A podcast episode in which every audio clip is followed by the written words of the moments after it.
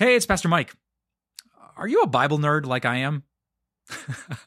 well, even if you're not, I know you're really going to love our podcast called Bible Threads with Dr. Bruce Becker. Bruce is a friend and a colleague at Time of Grace, and he's a great teacher of the Bible. In his podcast, he uncovers the threads that run through the scriptures from beginning to end. And I'm not exaggerating when he will help you dig deeper than ever before into God's word. He's going to inspire you to live with greater confidence and joy as he does. So just search for Bible Threads wherever you get your favorite podcasts. Hey, hey, hey, it's Pastor Mike. If you love what we do at Time of Grace, speaking biblical truth into everyday issues, then you are going to love the podcast, The Non Microwave Truth, by my friend and brother in Jesus, C.L. Whiteside. CL is a high school educator and a coach who isn't afraid to take on tough topics, but always through the lens of God's Word. Just search for The Non Microwave Truth wherever you get your favorite podcasts.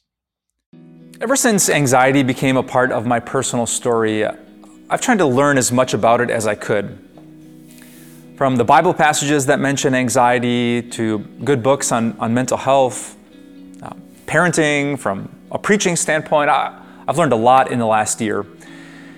But one of the things that I've appreciated the most is an idea that might seem kind of childish at first, but I found it immensely helpful. And that's the idea of what one author calls a worry bully. Have you heard of this before? In a book about childhood anxiety, the author says that we should picture our anxieties and our worries like these little green, ugly, fat, and frumpy monsters. And they, they waddle over to the end of our bed and they, they try to worry us with the what ifs and what abouts and this could happen or, or that could happen. And the psychology of it is that w- when you see your worries not as something that's true and that's within you, but it's kind of something outside of you, this, this monster that doesn't want what's best for you, it's a little bit easier to dismiss them.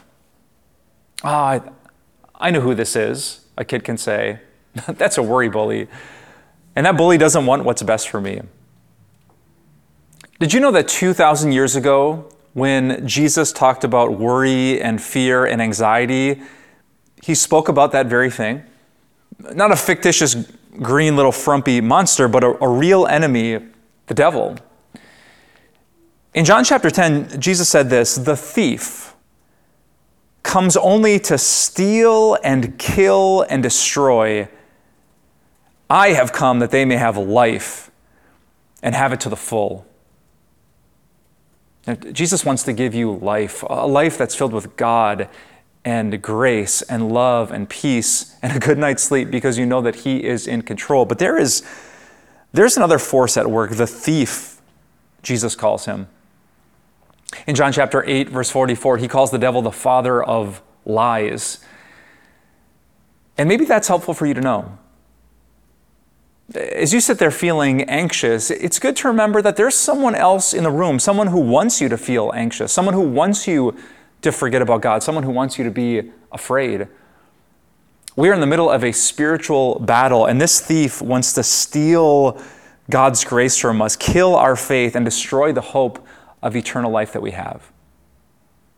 So, I want to give you a, tip today.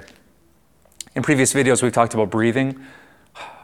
We've talked about praying with thanksgiving. We've talked about seeking the kingdom of God and his righteousness. But today, I want you to see the enemy. Talk back to him, talk trash to him, acknowledge his presence in the room. Say, No, I see what's happening here. I'm worried, and you're trying to make me worried. No, but, but there's a God, and he's good, and he loves me.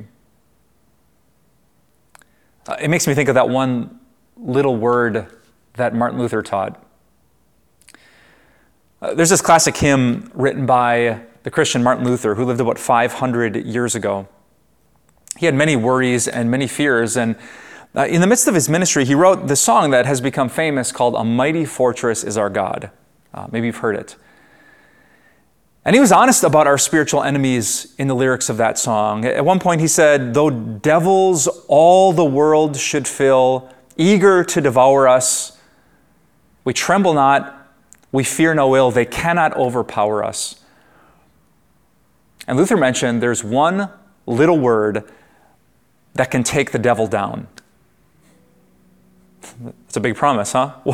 There's one single word that can rob the devil of all of his spiritual power. Do you, do you know what the word is?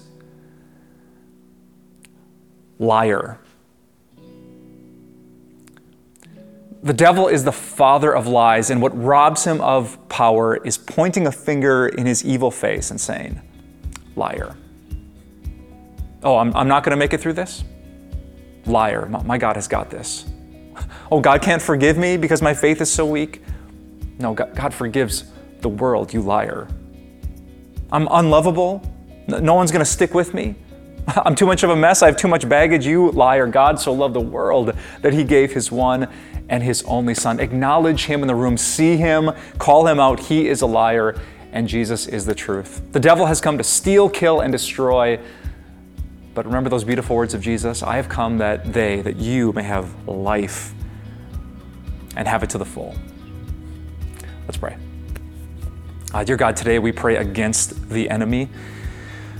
Give us your Holy Spirit that we would have eyes to see him, to recognize his lies and to admit when we're worried that's not from you and it's not true. You are God who is good, who is near, in fact, who is right here. You rule the world with both your power and your love, and that means we are going to be okay. We pray this with faith. In Jesus' name, amen.